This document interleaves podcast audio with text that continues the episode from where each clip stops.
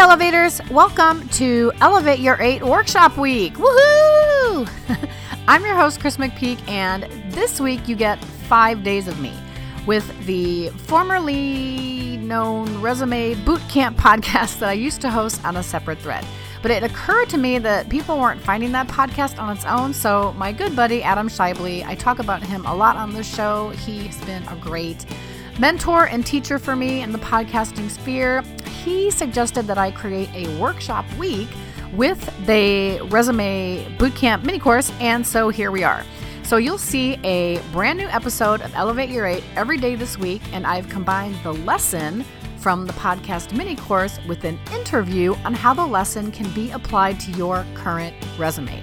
And you will recognize the guest. Her name is Carolyn Newhausen and she was in one of the hot seat sessions that we did back in October. I am super duper grateful to have had Carolyn help me out, and I think you'll really love the things that she's going to share about the individual resume lessons. You can also go to chrismcpeak.com forward slash mini course and download the free companion workbook that will help you through all the lessons right here at Elevate Your 8 Workshop Week. So, without any further ado, let's do this.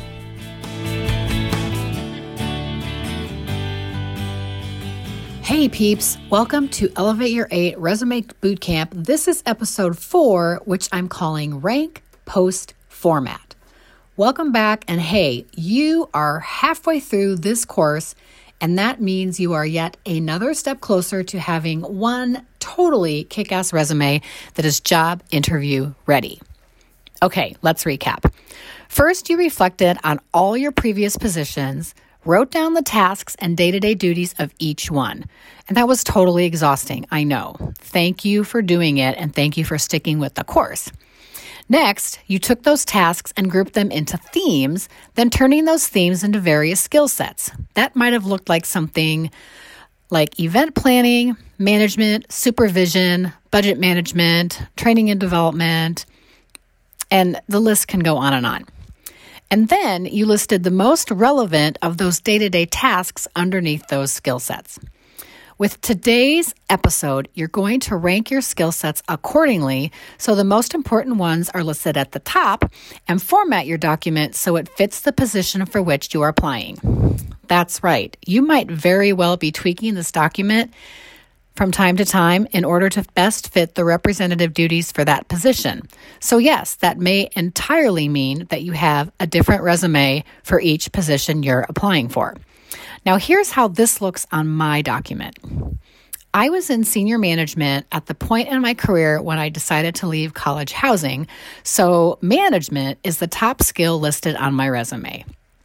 This section includes all of my management experience, going back to graduate hall director, full time hall director, area coordinator, assistant director, director, and so forth. Okay, elevators, you've made up your mind. A side hustle is eminent in 2021, but where do you begin? A passion or interest area is important, but then what? Take my brand new free quiz, Which Side Hustle is Best for You, and discover how to choose the best side hustle so you can get started right away which gigs require more or less overhead so you don't waste money, and why it's important to focus on one area so you can make the most of your time and get results fast. Where to find this fantastic and fun new quiz?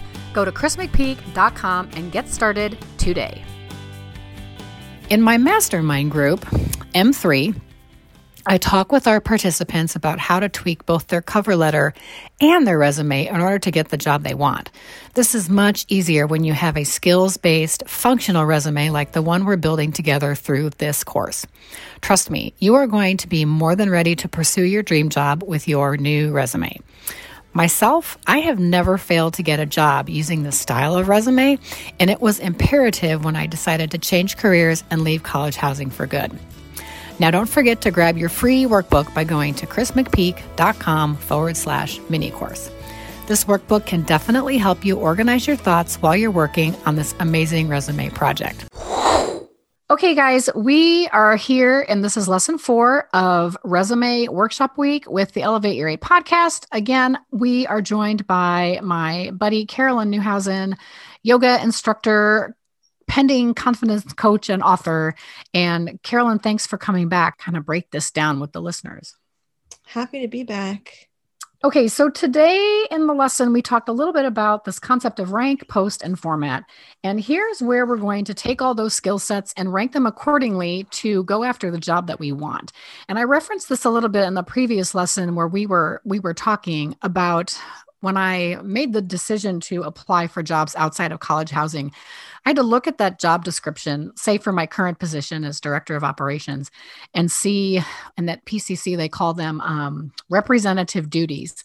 So I had to look at the representative duties and see what were the most important at the top of that list. And what I noticed first and foremost is that there was nothing there about supervision. And I'd been supervising for years mm-hmm. as an area, area coordinator, an associate director, and a director. So I'd always represented supervision pretty high on my resume, but for this particular job, I thought this is going to have to drop down a little bit because it's not as important as, say, event planning or project management or training and development. So that was one of the first things that I that I had to do um, once I was looking at these skills, these skill sets, these buckets, as we were referring to them as, and figuring out how to alter my resume to go after the job that I wanted to eventually have and be hired for.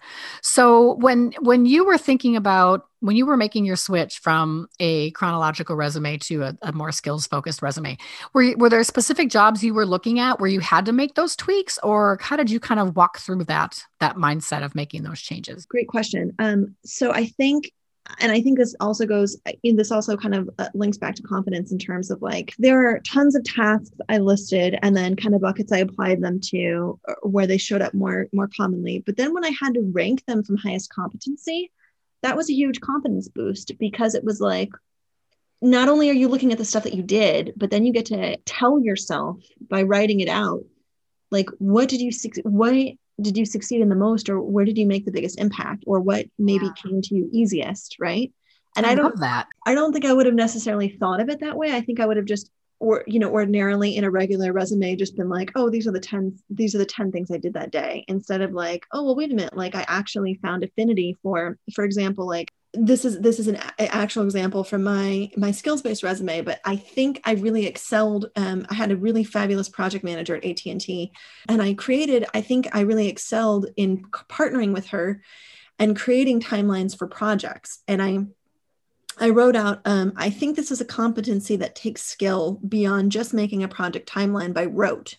So for example we were told um, you know that we were told uh, the higher ups would tell us something like well a project should take no more than two weeks mm-hmm. but the reality of it was is for those of us on the ground we knew it often took longer than two weeks um, and particularly yeah. particularly um, one of the benefits of being at a job long enough if you're working with the same client is you can kind of start reading people um, and reading clients and assessing your, well your project timelines have to differ because some clients maybe they're um, they take longer to review things. Client A maybe takes longer time to review things than client B. Well, so your project timeline should reflect that you need to pad your time and you need to to incorporate more days for their review cycle than than prod than than client B. Right. And I think, and so I wrote down um, it takes insight into the realities of how long tasks take or colleagues work and the nuances and unique characteristics of return clients to make a reliable, accurate, doable, responsible timeline. It takes more artistic skill in creating a timeline. You're not just sticking a person into you're not just sticking some a producer into a role of hey partner with a project management person come up with a timeline put it on a spreadsheet. Right. There's more nuance and there's more um, kind of insight that goes into well does that project timeline actually relate to that client? Mm-hmm. um, and so that was an insight that I, I don't think i would have I, I can guarantee i would not have had if i had just written this down in like a regular resume. Um, but because i was looking at it from the mindset of a skill set definitely came out um, and definitely kind of bolstered some some drew some self confidence from for sure. I love that. I love that the exercise of I mean, just generally speaking, this exercise of moving from a chronological to skills based ref, uh, resume is a confidence booster. But in this specific scenario, yeah, I can see where that would really make you go like, wow, look at all this cool shit I can do. That's right. And and put you in a position of where like, oh, I'm just hoping that they can read beyond my bullshit and think that I'm qualified to do this as opposed to submitting that document that's that says like you were saying before this is the way I add value to your organization. And yes I'm absolutely a thousand percent confident in all of these skills and the ability that I have to to move the needle forward for your organization so mm-hmm. I I love that super fantastic were there things that you that came out of the skill set out of this particular exercise with the ranking and stuff that made you think oh you know maybe I can beef this one up by adding a couple other things that weren't as important before if I were applying for this kind of job. Yeah, let me look.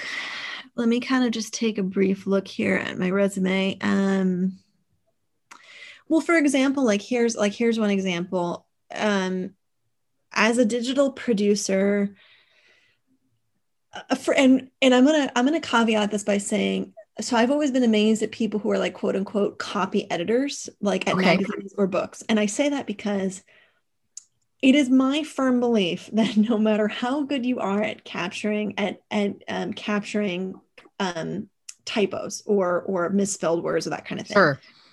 Um, you could be the best copy editor in the world. And I believe two things. One, if you've been looking at the same document for long enough, you are going to miss things that uh-huh. fresh pair of eyes are going to see.